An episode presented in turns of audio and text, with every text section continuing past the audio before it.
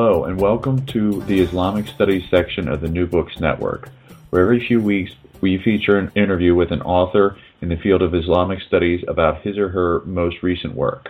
My name is Matthew Long, and I will be your host this week as we interview Ellen Amster on her book Medicine and the Saints. What is the interplay between the physical human body and the body politic? This question is at the heart of Ellen Amster's Medicine and the Saints Science, Islam, and the Colonial Encounter, 1877 to 1956. In this pioneering interdisciplinary study, Professor Amster explores the French campaign to colonize Morocco through medicine. It is through medicine and medical encounters that Amster reveals competing ideas of scientific paradigm, knowledge systems, and technologies of physical intervention between the colonizing French positivists and the Moroccan populace.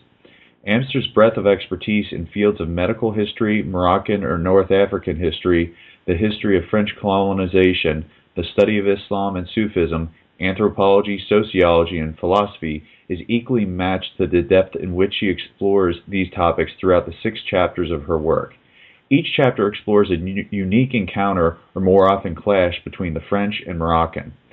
From Sufi saints in the first chapter to government hygiene initiatives in the fourth, Amster is meticulous and exhaustive with her source material. Even more distinctive is her use of oral narratives.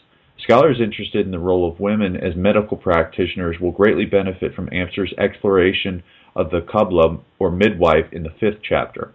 Gradually, Amster demonstrates that French attempts to modernize Morocco were in fact the very seeds that led to Moroccan ideas of independence and nationhood. This work will have a tremendous impact on many fields and hopefully, hopefully give rise to further interdisciplinary work in the fields of Islam, North Africa, North African and Moroccan history, and medicine. Today we're talking with Ellen Amster about her new book, Medicine and the Saints Science, Islam, and the Colonial Encounter in Morocco, 1877 to 1956. Hello, Ellen. Hello. How are you today? Great, and you? I'm doing wonderful. Um, thank you very much for taking the time to speak with us about your work. It's quite fascinating, a very, very interesting read. It deals with a lot more than just what the title even suggests, and I know we'll have a chance to kind of talk about that. But um, if you would, Ellen, can you please tell us a little bit about your uh, background and your biography? Sure. Um, well, I come to this um, through a, a, a number of vectors first I had been um, pre med when I was in college and did switch to um, the humanities and came to this particular topic by getting sick in Morocco. Um, and I lived with a family at that time, and I was I both went to a French physician and was treated by the mother of the family with traditional medicine, and that gave me an opportunity to contrast um, Moroccan traditional medicine with Western biomedicine. Very interesting. So, uh, can you tell us a little bit then, um, you know, besides your experience in Morocco, about, um, you know, where you uh, received your degree? Sure. Um, I got my BA from University of Chicago and my PhD from University of Pennsylvania, where I studied Middle East history, um, French history, especially French colonial history, and the history of science. And I studied with Steven Feierman, who is a specialist in African health and healing. Um, and that sort of composite training, um, I bring. Um, I, I'm able to draw on all all of these different um, methodologies um, from um, from Middle Eastern Islamic studies, from African history, um, the use of, of, medical narratives and healing narratives, um, looking to um, health and healing as a source of history, is and the uses of oral sources was extremely useful. And then from French history, the the French historians are particularly adept at finding how ideas um, turn into political events, um, a history of ideas. Um, and I studied with Lynn Hunt. So there's a kind of tip to the hat um, to her in the title of the third chapter, which is The Many Deaths of Dr. Emile Mauchamp, which is uh, a reference to her article, The Many Bodies of Marie Antoinette. Very interesting. So uh, you were living in Morocco when you uh, when you fell ill. How long have you uh, or how long did you live in Morocco at that time? Um, I've been back and forth to Morocco over the past 15 years um, to do this book. It was three years of field work with funding from um, Fulbright grant, um, SSRC, Social Science Research Council, International Dissertation Research Fellowship, uh, Chateaubriand grant from the French government, um, an AIMS grant, uh, American Institute of Maghreb Studies. So I was I was able to spend quite a long time in the field, um, but then it it was an additional, I would say, ten years of incubation to write and produce the book finally. So Wonderful. So you talked about, um, you know, kind of the catalyst was the experience that you had, you know, falling ill and then you know being treated by your I would assume your host family, but then also being treated by uh, French doctor, I believe you said, correct?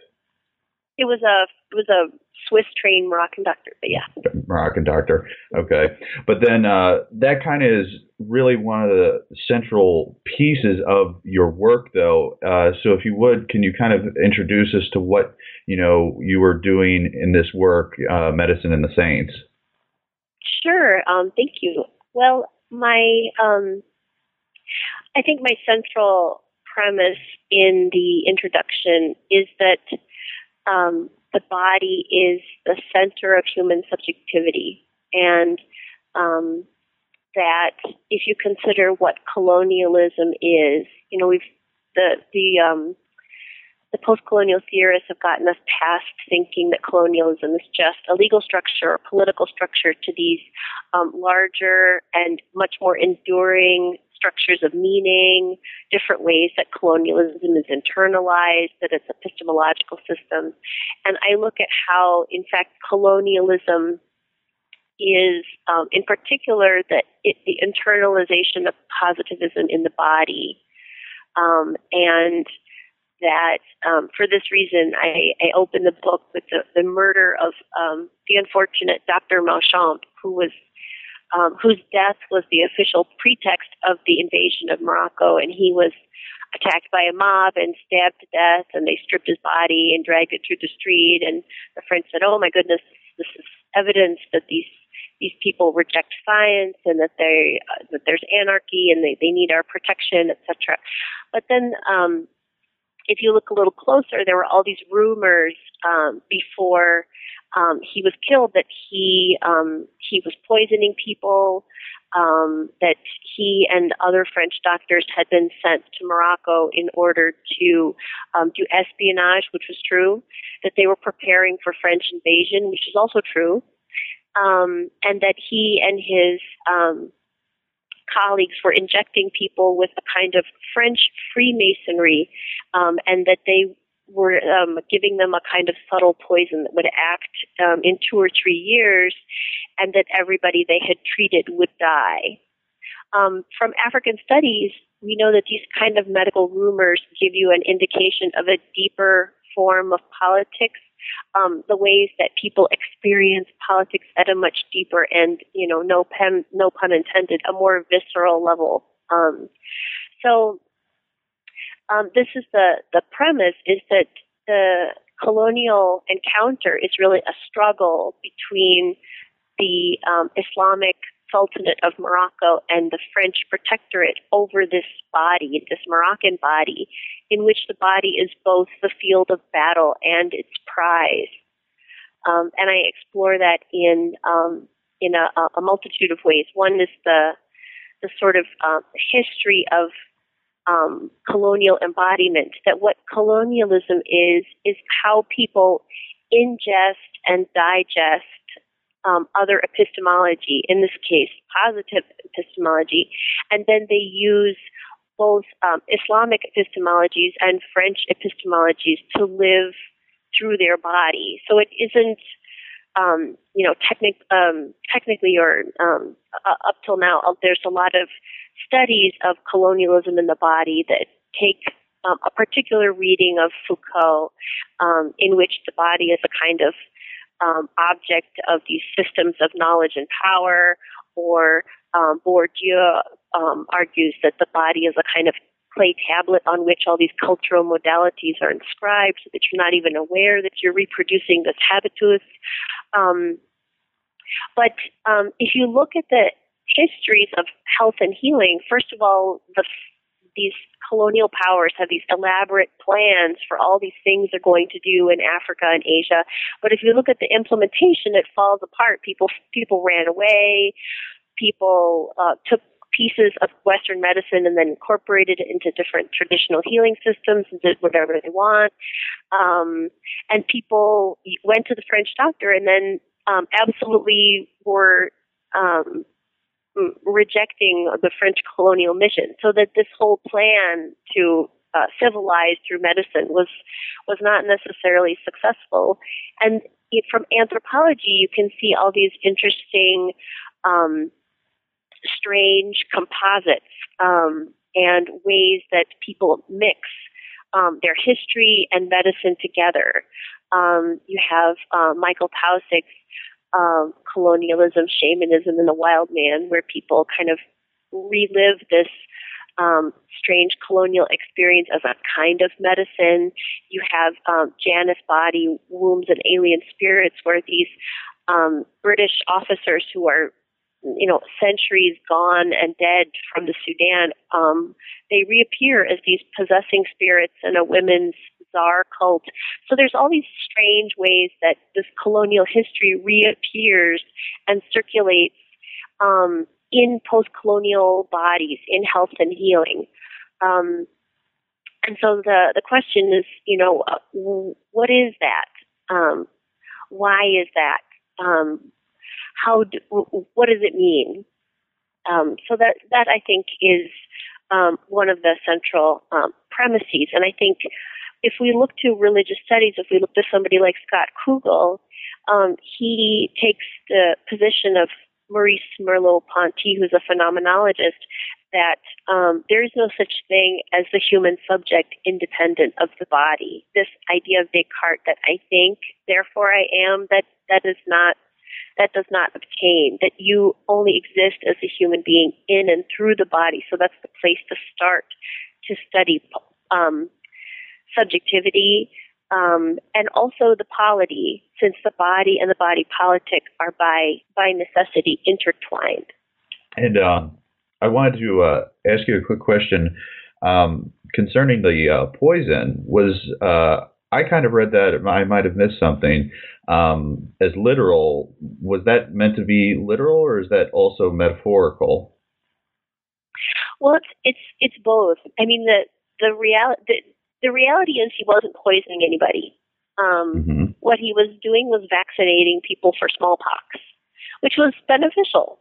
Um, and Moroccans practiced variolation, which is a, a kind of version um, so variolation is taking um, pus from an infected person and introducing it um, after it's been dried into a cut on the body of a healthy person, and then the healthy person develops a mild case of smallpox, and then um, that forces the body to create antibodies and et cetera, and then you're you're immune to smallpox in future. And what um, you know, the reason we have vaccination, right? Vaca means cow, what the problem with variolation is that you can actually develop smallpox and get sick. So what the Royal Academy of Surgeons did um, after they had been introduced to um, inoculation, which um, Lady Mary Wortley Montagu brought back from Turkey, actually, so it originally comes from the Islamic world, um, is that they used um, serum of cows who had cowpox, so they inter- they inject people with that, and you um, develop similar antibodies to cowpox, but because you're a human being and you're not susceptible to cowpox, you don't get that. For for the people who killed Dr. Mauchamp, I think they did sincerely believe that they were being poisoned, but at the same time, poison is um, precisely a metaphor. I mean, this is something that Luise White asks is what, why are these why are there these medical rumors about um, colonial administrators poisoning people, or in her case, colonial administrators kidnapping people and draining their blood? This case in Morocco is, in some ways, it's metaphorical that in fact French so-called assistance, right, offering them financial assistance and loans. That was the cause of the rapid devaluation of the currency, of famine, of all kinds of dramatic social and economic problems. Um, the French were encroaching on Morocco through technologies, through the wireless telegraph. There were rumors that Mauchamp had put a flag on his roof that he was going to signal these waiting troops that were going to come invade by wireless telegraph. And in fact, wireless telegraph was how they ended up orchestrating the invasion of, uh, uh, of Morocco in 1907. Um, and although he was not um, poisoning people, he was a spy and he was providing um, information to the Ministry of Foreign Affairs. And the French were using medicine because they recognized um, from earlier experiences that both at the Sultan's court and with regular people, um, that doctors were desirable um, and that people trusted them and that they allowed them access to the body. Interesting. Thank you very much for answering uh, my question. So, um, kind of, you know, there's a lot going on. I mean, we're talking about colonialism, about medicine, Islam, um, and then kind of, you know, how all these things are coinciding. And you then break your book into six chapters, each kind of dealing with all of these themes throughout, but in different ways. Um, starting with the first chapter, healing the body and healing the ummah, uh, can you start to unpackage a little bit in terms of that chapter, the idea of the Sufi saints and the corporal city of virtue? Okay, uh, sure. So, if you if you begin um, with this chapter, what I'm trying to argue is um, that political power in Morocco, as we know from Vincent Cornell, was divided between a limited temporal sultanate and a continuous spiritual imamate, and that this imamate was distributed among people who had knowledge of God or marifa.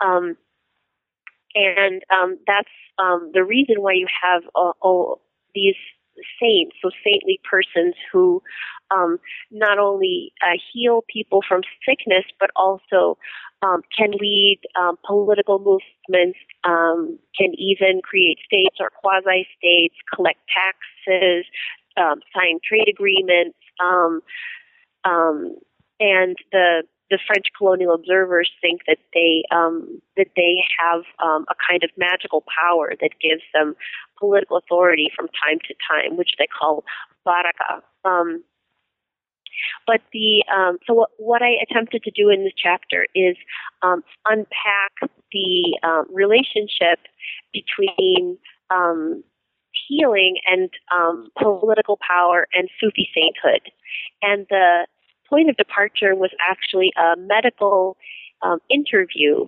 Um, I had interviewed these four elderly men in a clinic in Fez.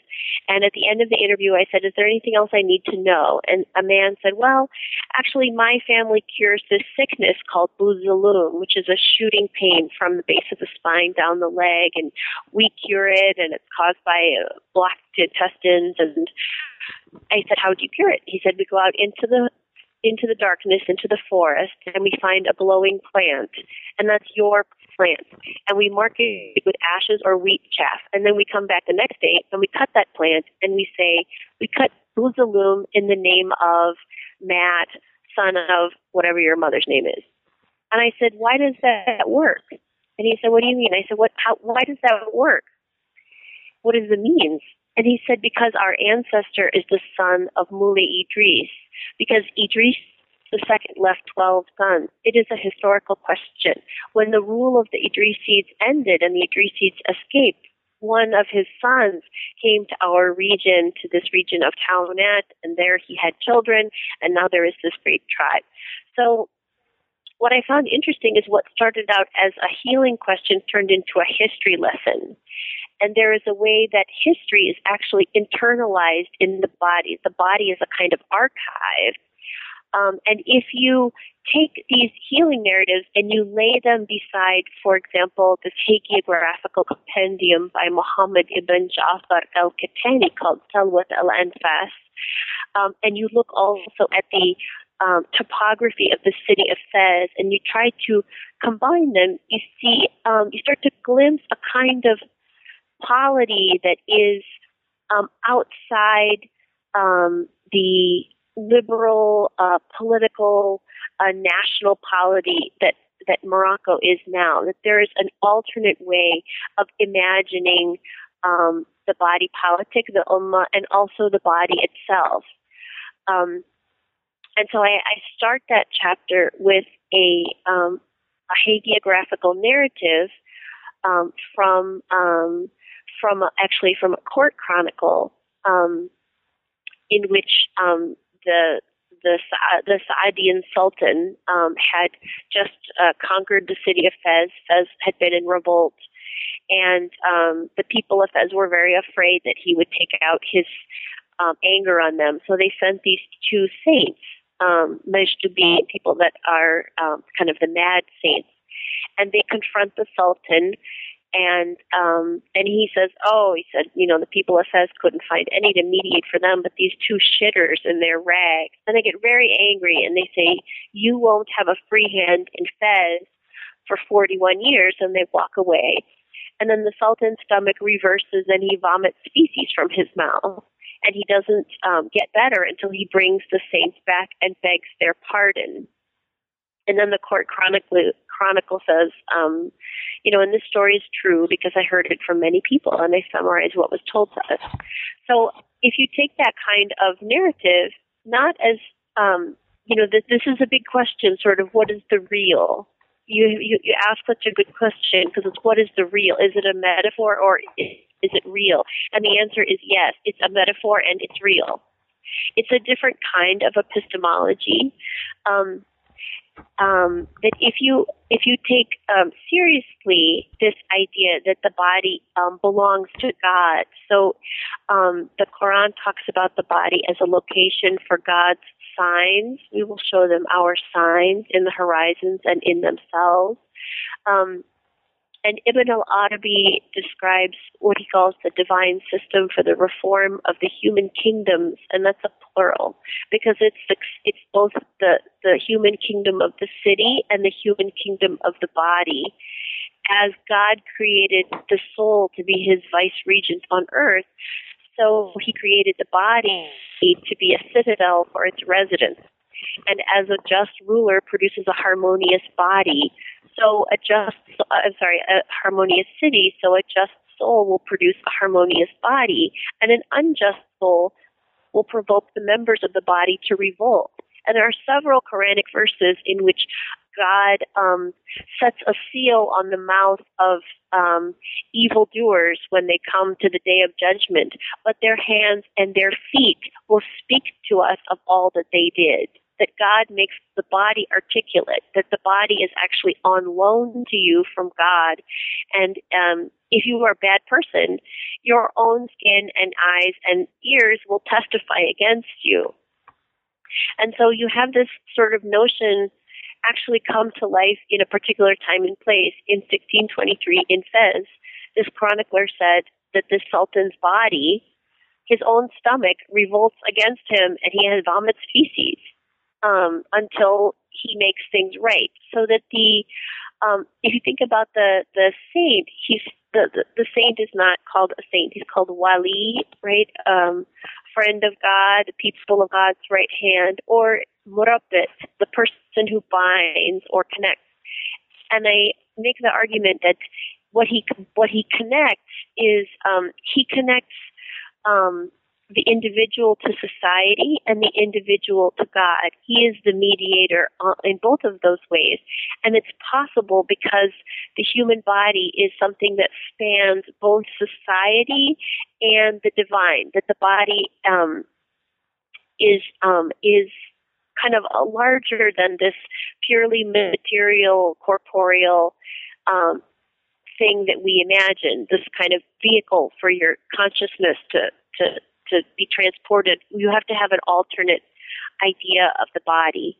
Um, and that um, the African historian Steve Feierman has this notion of the public healer, someone who brings healing um, both to the individual and to society.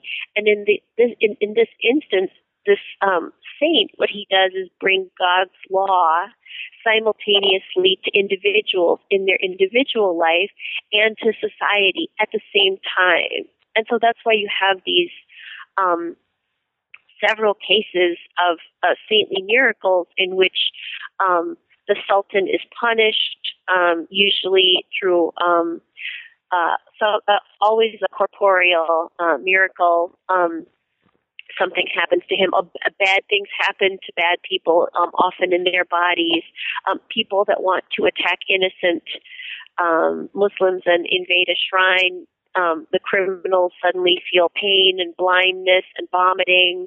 Um, so this um, this is a, a notion of a, a human body that is um, engaged, politically engaged. And if you take the figure of Moulay Idris, so Idris II is the technically the son of the founder of the Islamic State in Morocco. Um, for the Moroccans, I mean, they were Morocco was invaded by the Umayyads, but Moroccans don't tend to attribute the Islamic State to the the Umayyads. Are very unpopular. Um, so Idris I was an Alid who escaped um, uh, Abbasid uh, Empire to come to uh, Morocco. Um, he was uh, he had a son, Idris II. He was assassinated himself by an Abbasid assassin. So Idris II is really the one who builds up Morocco as a polity and who builds up especially the city of Fez. Um, and when you, I, I talked to this elderly man who describes how he was cured from typhus by the baraka of Idris II. This gentleman believed that the blessing from Moulay Idris cured him of typhus because this is a, a, a way in which the, the actual body of Moulay Idris becomes the city space. And then you see a sort of merger through this person's body of the family tree of the Prophet Muhammad, since he's a descendant of the Prophet, with a kind of tree of Sufi knowledge um, with the physical world. If you look at the um, the grave of um, Ibn Mashish, who's a very famous um, saint. There's an actual tree that grows out of his um, out of his grave. Um, so I tried to illustrate this um, this um, pre-colonial Sufi polity, how it was imagined, and then show how the Sultan um, Abdul Hafiz in 1908 um, used um, Salafia philosophy um, from the Orient in order to destroy uh, sainthood, in order to impose um, this this new model of the polity with the Sultan as the sovereign. And that comes from an interaction with French positivism. Interesting. And so then moving forward to uh, chapter two in your work, can you kind of tell us a little bit about that? Okay. Um, chapter two is a sociology of knowledge um, about Islam in uh, France, and it's called Medicine and the Mission Civilisatrice, a civilizing science and the French sociology of Islam in Algeria and Morocco, 1830 to 1912. Um, and I argue that the um, what is distinctive about the French civilizing miss- mission is that it is um, an imperial positivism. That what the French um, felt they were bringing to the world was a positivist vision um, that um, so we're just checking to make sure um, the connection was good. Um, that um, in 1830 to 1870 or so, um, the French physicians who um, helped the troops invade find their medicine just collapses, that the French army um, you have a lot of death. You have a lot of people that have cholera. Um, so they become uh, very receptive to local Algerian atiba or physicians, and they study um, local medical practices. They uh, adopt a lot of practices. They have um, common, um, a great similarity in practice. That's something that Nancy Gallagher has noticed because they both come from the same Galenic tradition, and of course, the Arab physicians are the foundation of of um, Western um, medicine in the first place.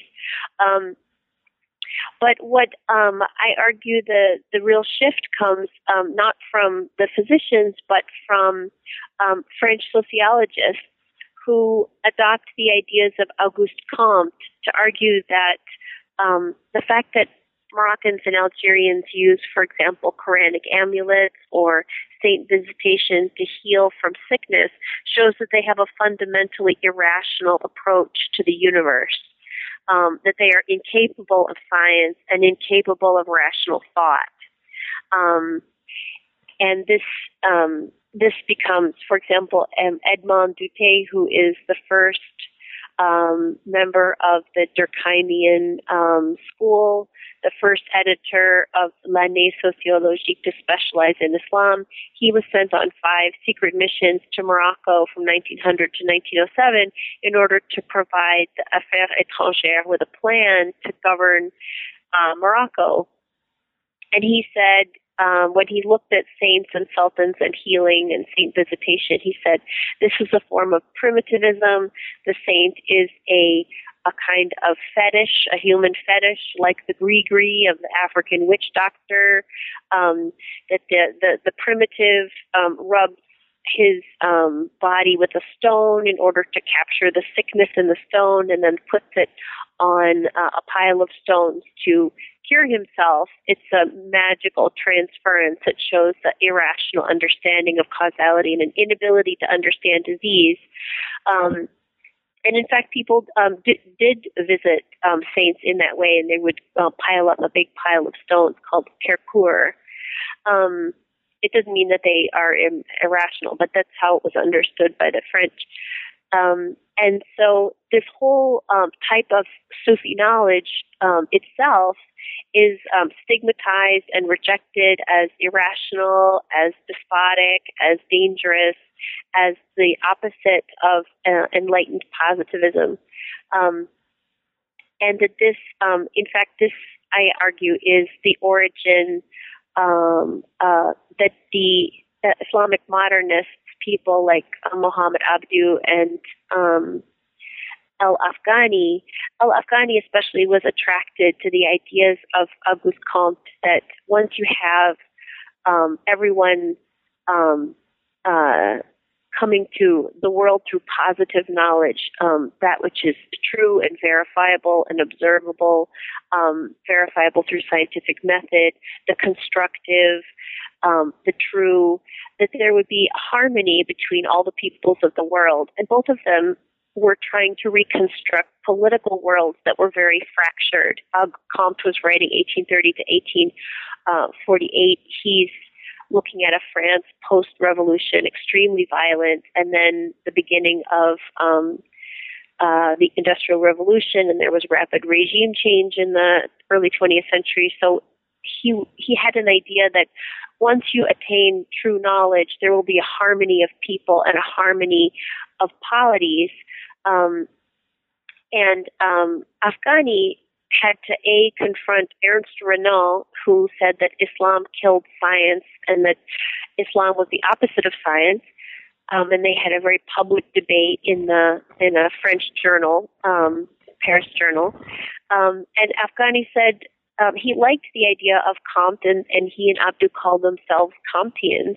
And but he argued that in fact Islam contains all of this true knowledge, all the products of reason, all the products of positivism, um, and that Muslims were not powerful and united because they had forgotten how to be real Muslims. But by getting back to this true Islam of the Salaf, uh, the ancestors, that there would be a harmony very similar to what Comte had described. Um, but I, I, I think that that in absorbing French uh, positivist thought as a good, they um, they've also absorbed this repugnance for alternate epistemologies because positivism organizes the entire um, universe from the simplest level of reality, which is number, to the most complex, um, Comte said, was society. And in the end, he wrote, mankind definitively substitutes herself for God without um, forgetting his provisional services.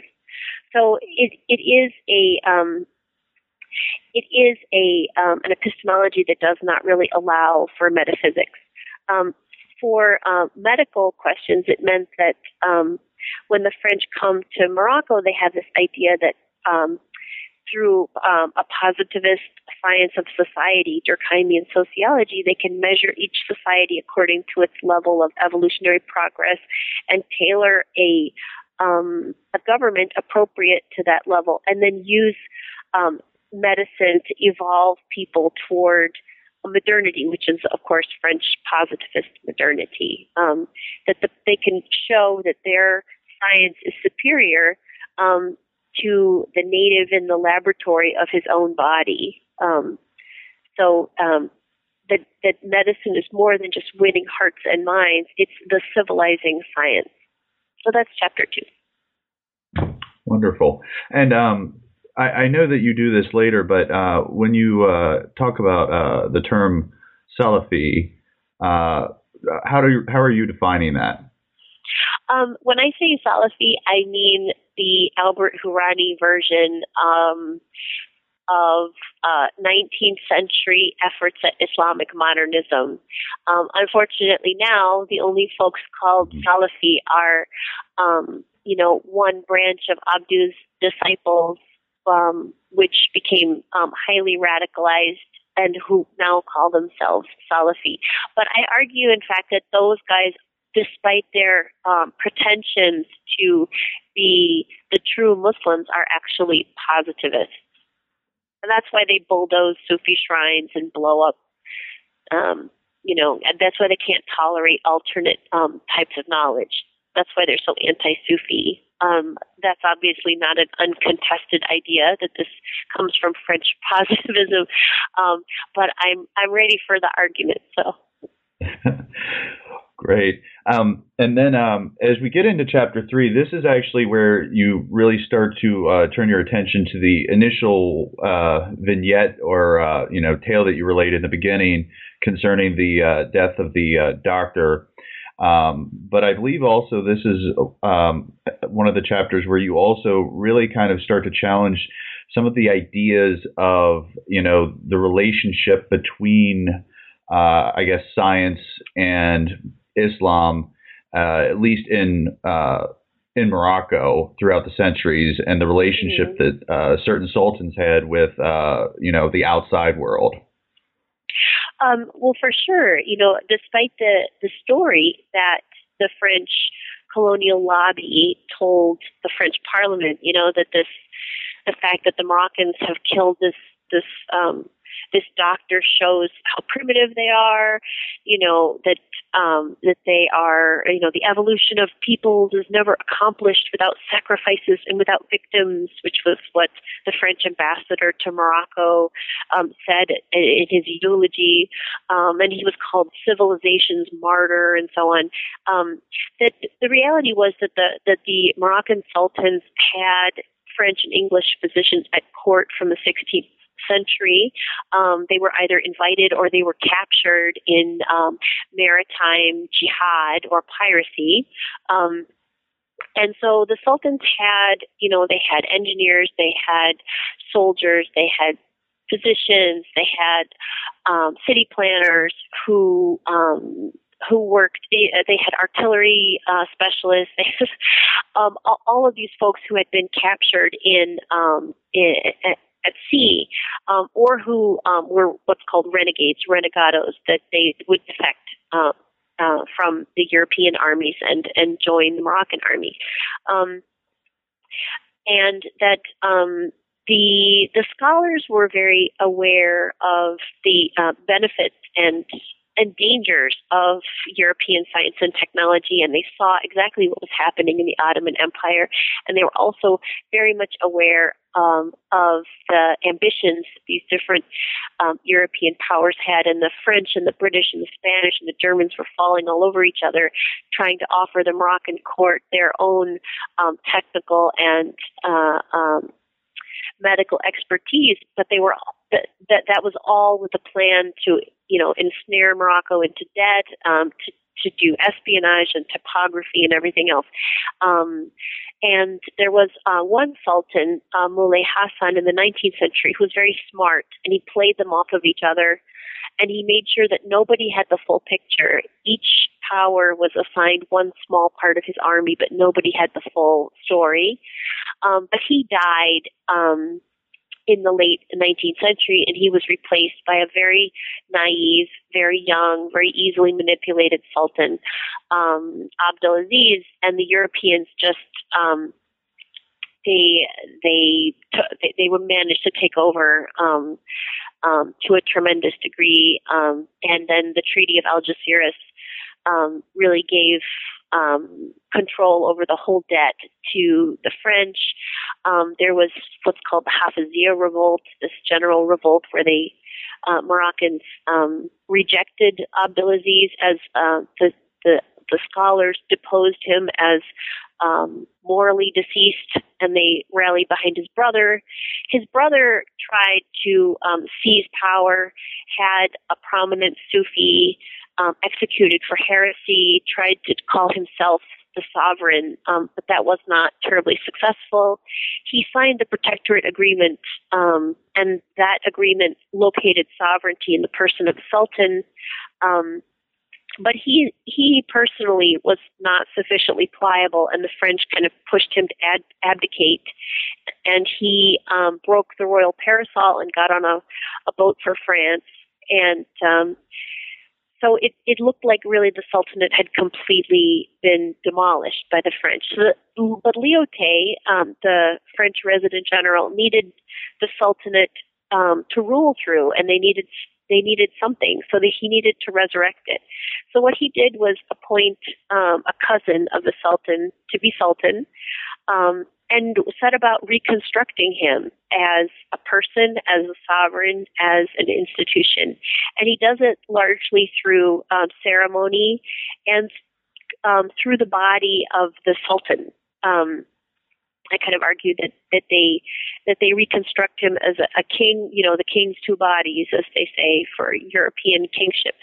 Um, and, and there were all these elaborate ceremonies where um, you know, for example, a Hadiya ceremony where the, the French walk humbly on foot in front of the Sultan and, um, and the Sultan receives gifts and so on.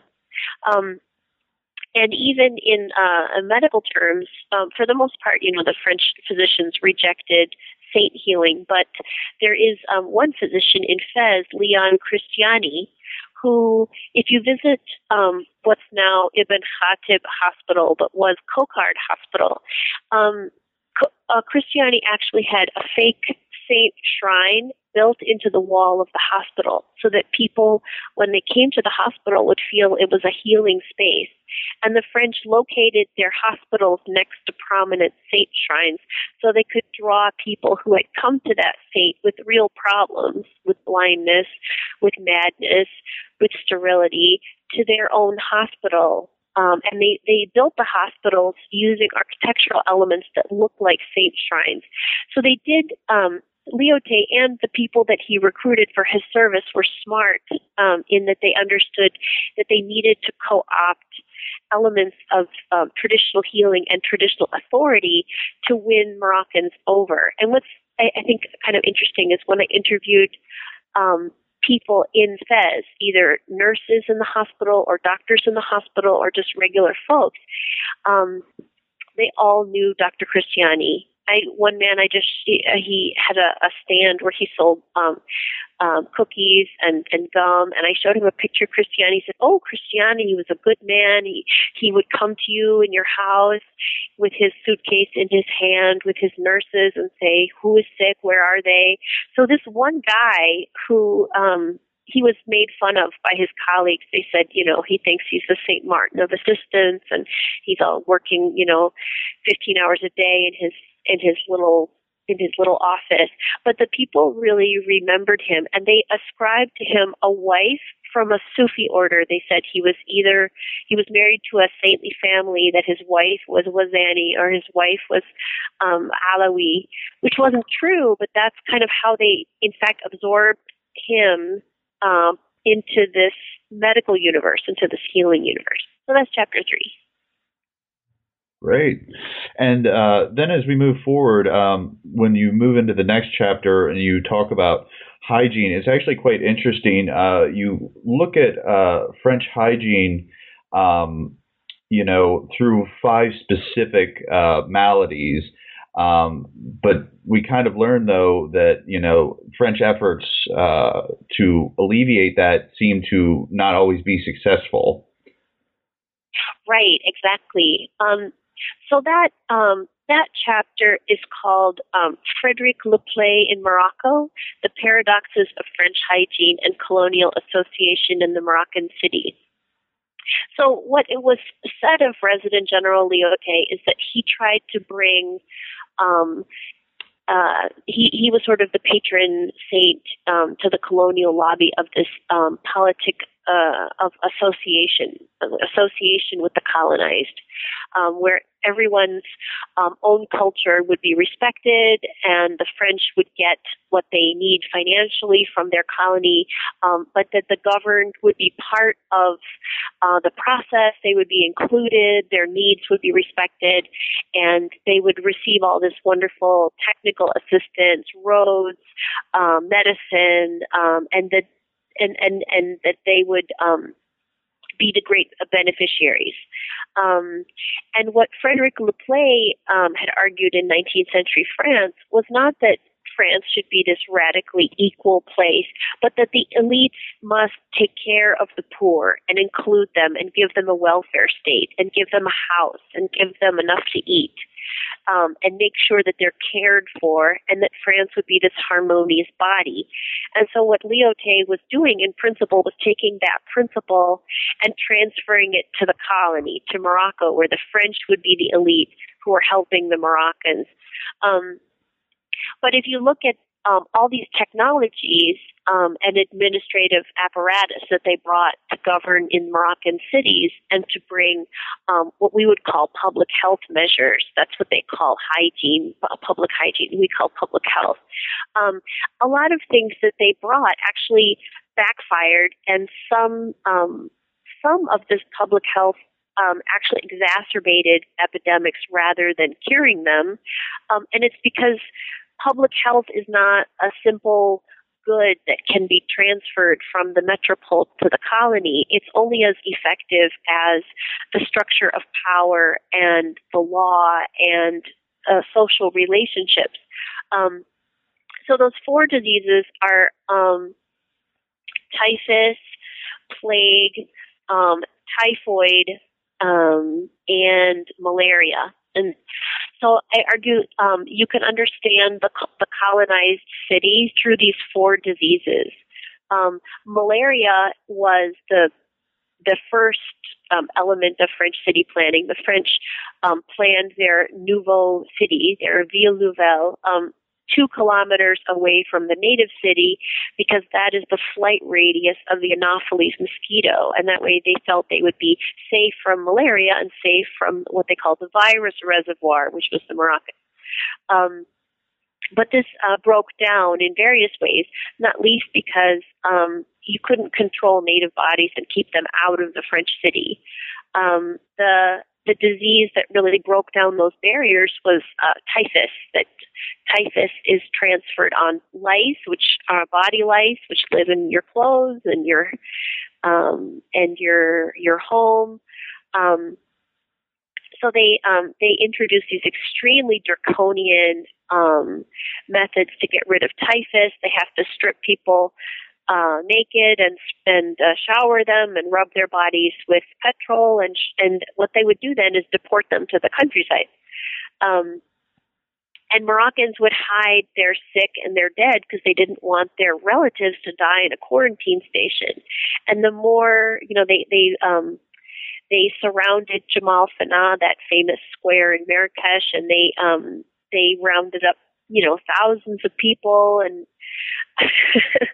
treated them at gunpoint. And they found, you know, people would revolt, they would run away, they would hide their relatives, and that the the um, epidemic would get worse because people were hiding. Um, so they had they were forced to bring Moroccans into municipal government um, and give them a, a bigger voice. Um, and um, and then and this turned out to be a very interesting um, exercise for for everyone concerned. Um, the um, the Moroccan nationalist movement um, actually started in uh, in Fez, and it started over a water protest. And water is related to typhoid. So essentially, the in Fez, but in other cities too, um, there would only be so much water, and the French would divert water supplies from the native city to their own city, and that meant that um, um, water would um, be decreased, um, water quality, um, wastewater, um, and they also privatized water so that they would clean it and they would put um, chlorine bleach in it to make it um, free of cholera and typhoid and other um, bacterial infections. But then if you were, if you wanted water, you had to pay for a hookup. You had to pay for sewer hookup. You had to pay for water access. So water um, becomes privatized, and Moroccans can't afford. A lot of Moroccans could not afford um, water, so typhoid becomes a Moroccan disease instead of.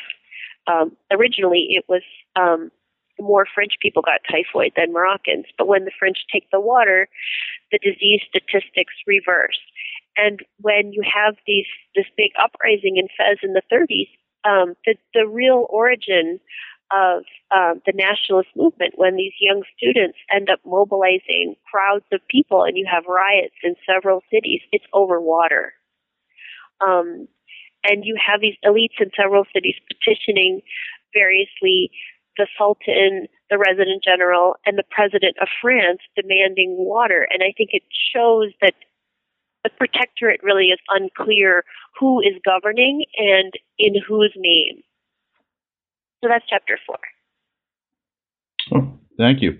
And in, in chapter five, uh, harem medicine and the sleeping child, you really start to look at uh, the lives of women in Morocco and kind of the uh, how medicine uh, in Islam, but then also traditional medicine are all kind of uh, are then intertwined, and then eventually how uh, French medicine also becomes intertwined into that as well.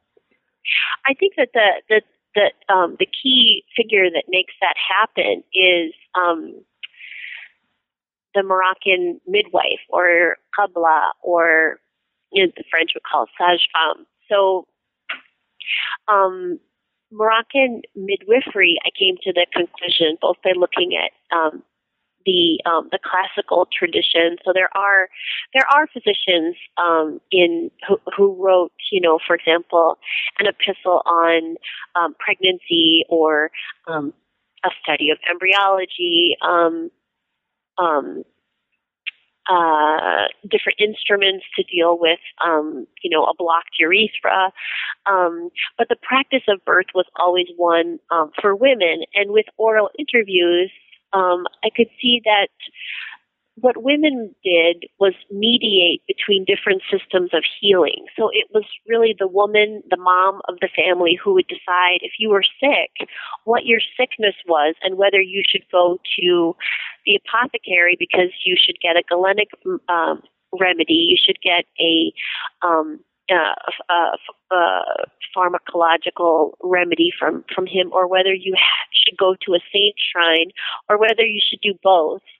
Um, and um, and when um, when the French come, they see their big enemy as the Muslim woman. The Muslim woman, first of all, she's not accessible because she's secluded in her house and they're not allowed to go in the house.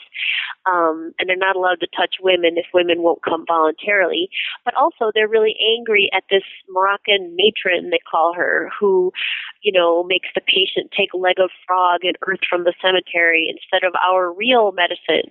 Um, and so they, um, the first thing they do is recruit um, French women to be intermediaries, um, both to spy on um, Moroccan women in their homes. There's this um, Aline de Lens is the wife of a French colonial officer who writes a book called Sorcery, Medicine, and Beauty, which is full of recipes of these Moroccan matrons both for different types of sicknesses and also um, ways to poison your husband, ways to control your mother-in-law, ways to get rid of somebody that you don't like. Um, so I, I think I'll do that. You know, if this this whole academic thing doesn't work out. Um, so um, and the the friends are like, we have to, you know, we have to find out what these people are doing so that we can interfere with it um, and rescue the patient from all this terrible stuff. But at the same time, they are um, what's called bioprospecting. They're studying these remedies that the women are using, and they test them in the laboratory because they want to find new drugs and they find actually a lot of them have important medicinal properties. And like by 1948, there's something like eight French pharmaceutical factories um, in Morocco um, producing drugs because Morocco has such a rich uh, botanical and um, mineral base for medications. Um, but the way they um, they finally subdue the woman and make her into a, medical object instead of a medical rival is through the law and through the laboratory. Um, that one, and I, I just look at one particular example, which is um, the sleeping child. That there's this um, this idea, which is derived from Galenic medicine, that has been absorbed into the Islamic legal tradition, that a child can um, stop developing, uh, a fetus can stop developing and sort of freeze in his mother's belly, where he can remain frozen for two or three or four or five years, or even seven years, depending on which school of Islamic law. Um, and that he could then be reawakened by heat, either um, hot foods, uh, spicy foods, or going to the hammam or sex with husband, or all three. Um, and so this sleeping child was very useful. Um, it was diagnosed by women, um, and um, the midwife, the mother, the woman herself. Um, obviously, it means you know if it would prevent divorce because you would say, I'm pregnant, and then your husband would hesitate to divorce you. Um, if your husband dies, you can say that you have a sleeping child, and then any child born within the five years would inherit. Um, if your husband is dead for two years and then you have a child, it wasn't a bastard, it's a child you know that had been sleeping and then that child too would inherit so it it got around it was very useful to the jurists for lots of reasons. And then the French say, well, you know, clearly, obviously, you can't possibly believe this. You know, what you, you, this is a physiological absurdity, and the the the um Moroccan jurists say, you know, mind your own business. You have your medicine, we have our medicine. It's not your problem. You know, we believe in this. So the Institute Pasteur starts offering a urine test for pregnancy. And it's the Moroccans themselves that start coming to the Institute Pasteur for the urine test.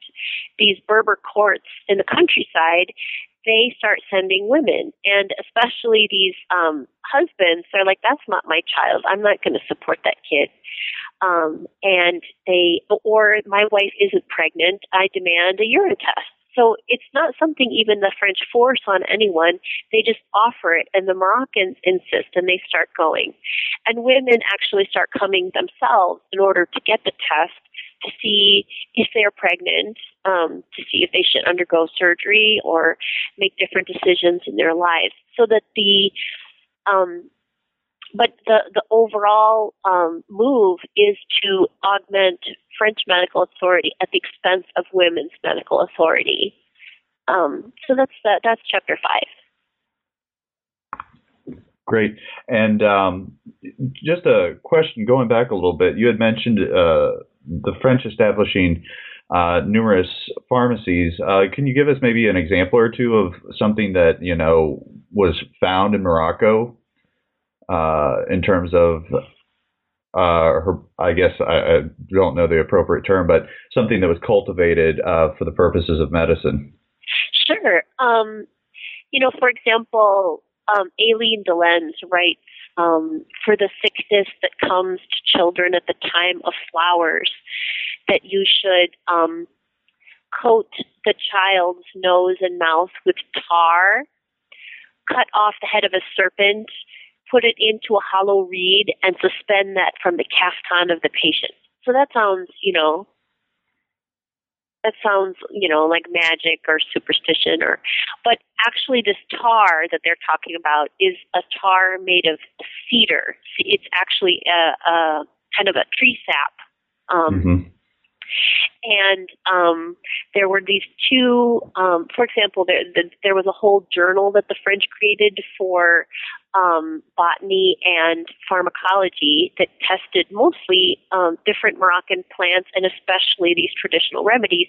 And these two military um, pharmacists tested this tar and they found that it was a very effective anti-gonorrheal um, agent, that it was very effective for a variety of skin ailments, and that it was um, absorbed through the mucous membrane, so that you put it on the gums and you put it in the nose, and that's how the the body would absorb it.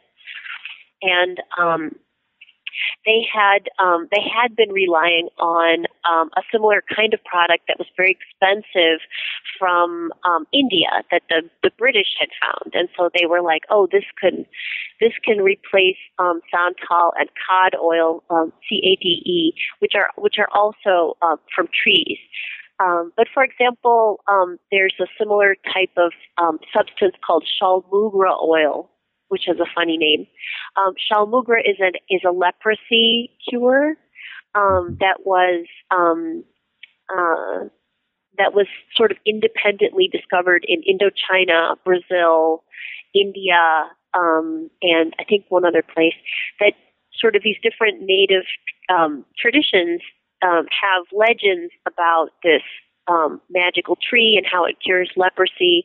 Um, and then the French come and they find, you know, in Indochina there's a, ver- a veritable leprosarium um, run by this traditional healer in which he administers chaulmoogra, chaulmoogra oil.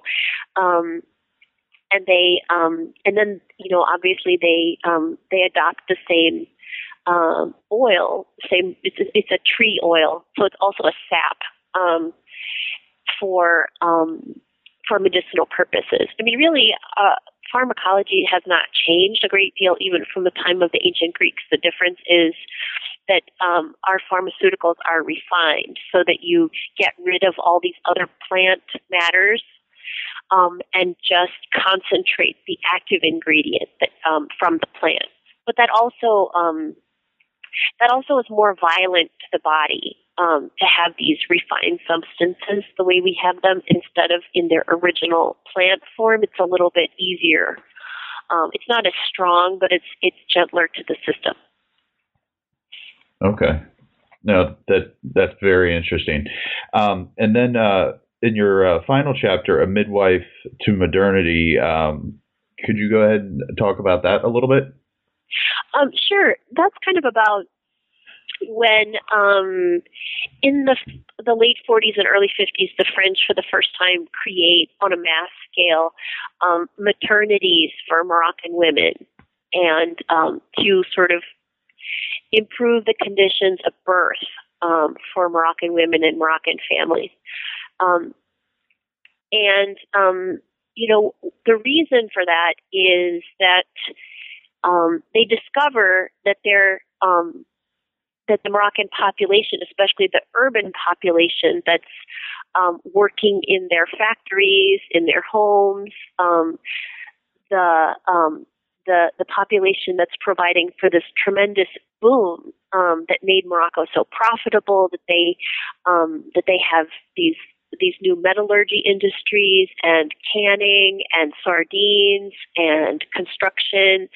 Um, there are um, these two um, a high school teacher and a sociologist that start um, visiting and noticing these huge shanty towns next to Rabat and Casablanca, and they um, they go from house to house and they do a sociological study, and they discover that these people are all working in French industries for the most part, um, and that they have tuberculosis and that they are undernourished and um, that the children are in Casablanca, for example, 97% exposed to tuberculosis by age 11, and that the infant mortality is something like one in three. So, um, so they they suddenly uh, so there's there's this factor where they suddenly um, realize um, that this valuable, what they called useful Morocco, they used to call it Maroc utile. So useful Morocco was in danger. Um, and also in 1944 is the Independence Manifesto. Um, so they're also very concerned in a very concrete and material way that the Moroccans will have an independence movement and kick them out. So they think, okay, how can we um, protect our investment and also prevent revolution? And the conclusion is that um, they turned to this guy Robert Montagne, who had been a, a, kind of modern modernist sociologist, and he had been at the um, at, it, in Damascus in, in um, French Syria, and he developed this theory um, that um, societies in the Islamic world had been forced to modernize extremely rapidly, that tribes were disintegrating, and that soon you would have this rootless proletariat, you know, vulnerable to the organization of nationalists and communists and who knows what else. And that the solution was for France to step in again with the welfare state to become like the father of this family, that the family structure, the patriarchal family was exploding, um, and that Moroccan men could no longer um, really be the father of the family. So France would have to be the father of the family. Um, and offer medical care for women, schools for um, children, raise um, Moroccan children themselves, especially boys, um, and um, and educate the Moroccan woman to be a good mother, to be a good housewife, um, to be um, raising children in the appropriate way. So they they open these um, maternities and they recruit all these French women as social workers um, to train these uh, Moroccan women to be good mothers. And um, they, I think what's what's interesting is that first the the French women also are mediators in the same way that the, the midwives in the previous chapter have been mediators between different systems of knowledge. That these French social workers, even though they are recruited to you know, tame the Moroccan woman for the French doctor, and they're told, you know, that these women are so primitive they can't possibly understand the specifics, but they could mimic, you know, gestures of childcare and proper cooking. Um, I interviewed um, this lady, Noëlle Courtecuisse, which is a kind of funny name in French.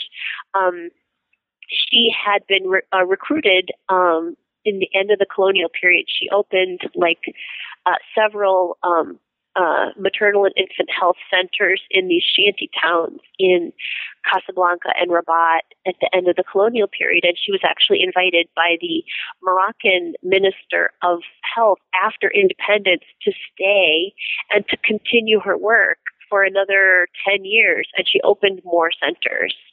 Um, and she was in charge of maternal and infant health in independent Morocco. So they appreciated the, the work that she was doing. And in the interview with her, she said, um, that what she did was she and her friends um, they would try to identify what she called the women lead leaders, the people in the community that other women looked to um, for advice, for especially questions of health, um, for financial advice, um, and then those women they would befriend, and then these women leaders would invite them over for cookies and tea, and then they would invite other women of the neighborhood. And if those other women came for cookies and tea, that was the opportunity to start talking about children's health. Because she said, you know, you can have a law that the that the children need to be vaccinated, but that doesn't mean anything. It's not going to happen unless the women are convinced to do it. And you do it through these women leaders. And that, that's the same approach to social work that they had in France itself. And it's these male doctors that say, you can't do that. You know, these people are too primitive. They don't understand. And this woman just brushed them off and was like, you know, you don't know what you're talking about. And that what the medical care then that was delivered on the ground was not necessarily what the French colonial state had envisioned. So the French state had all these plans, but it's really these women who implement it. And these women, they also form the bridge to post-colonial health. So, like, where did all those doctors come from in the World Health Organization who specialize in Africa and Asia? They're all the former doctors of the colonial administration the guy who um, had been the director of the Moroccan Protectorate Health Service in 1956, is the end of the colonial period. He left Morocco to join UNICEF, which had been founded by his father-in-law, and he represented Morocco and maternal and infant health at the WHO. So it's it's these same people. Um, and these, you know, however flawed this colonial system was, um, it does form the bridge to post-colonial um, health. And this lady Courte de Cuisse, when I met her, she was in her 90s and she was still going back to Morocco and she was still involved in um, women's health. Um, and I also in, interviewed Aisha Shanna, who recently in 2009 won the Opus Prize, which is this $1 million humanitarian prize because she created um, and uh, with some other women, an association to uh, support unwed mothers in Morocco and prevent child abandonment. And she's quite famous now. And she describes how she started to, um, she entered the health field when she was 17 years old. She was a typist um, for the tuberculosis service. This was just after independence. And Madame Courtecuisse, the same lady, said, you know, you're too talented. You shouldn't spend your whole life as a typist. You should go to nursing school and get a nursing degree. Um, and Aisha Shanna said, well, you know, I, I, um, I don't have my baccalaureate and also my mother depends on me. I have to get this salary to take care of my mother.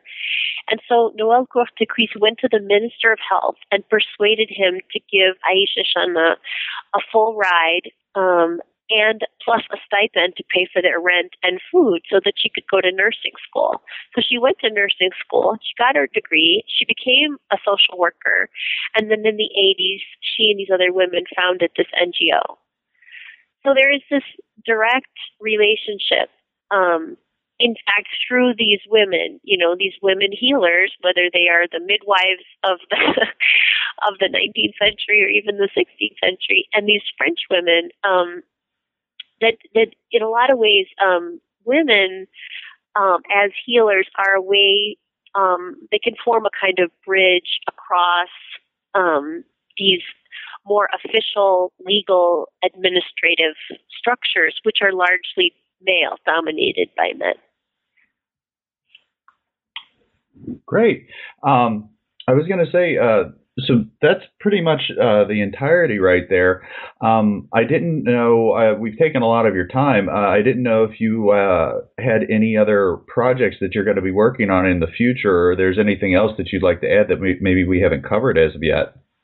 Oh, sure. Well, um, one thing I did was extend, especially these last two chapters, into the contemporary period. So I created a maternal and infant health in Morocco um, study abroad program for students, and we do um, a field study. Um, and I do actually hope to um, do a project in which um, we um, try to use traditional meal, uh, traditional midwives as peer aids educators. Because I think um, still people go to the qabla, the midwife, for all their personal um, sexual problems and reproductive problems. So that kind of person would be a perfect um, peer aids educator. Um, and I also have extended some of the methodologies, especially from the chap- first chapter, to study the corporeal politics of the Arab Spring.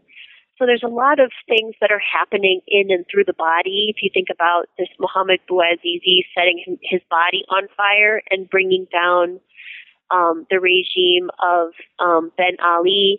If you think about these um, two very famous bodies, um, Hamza el Khatib in Syria and Khalid Said in Egypt, um, their deaths and their the images of their brutalized corpses um, circulated, and then there were these Facebook sites, We Are All Hamza El Khatib, or We Are All Khalid Said, so that there's these new political communities that are constituted on and around the body.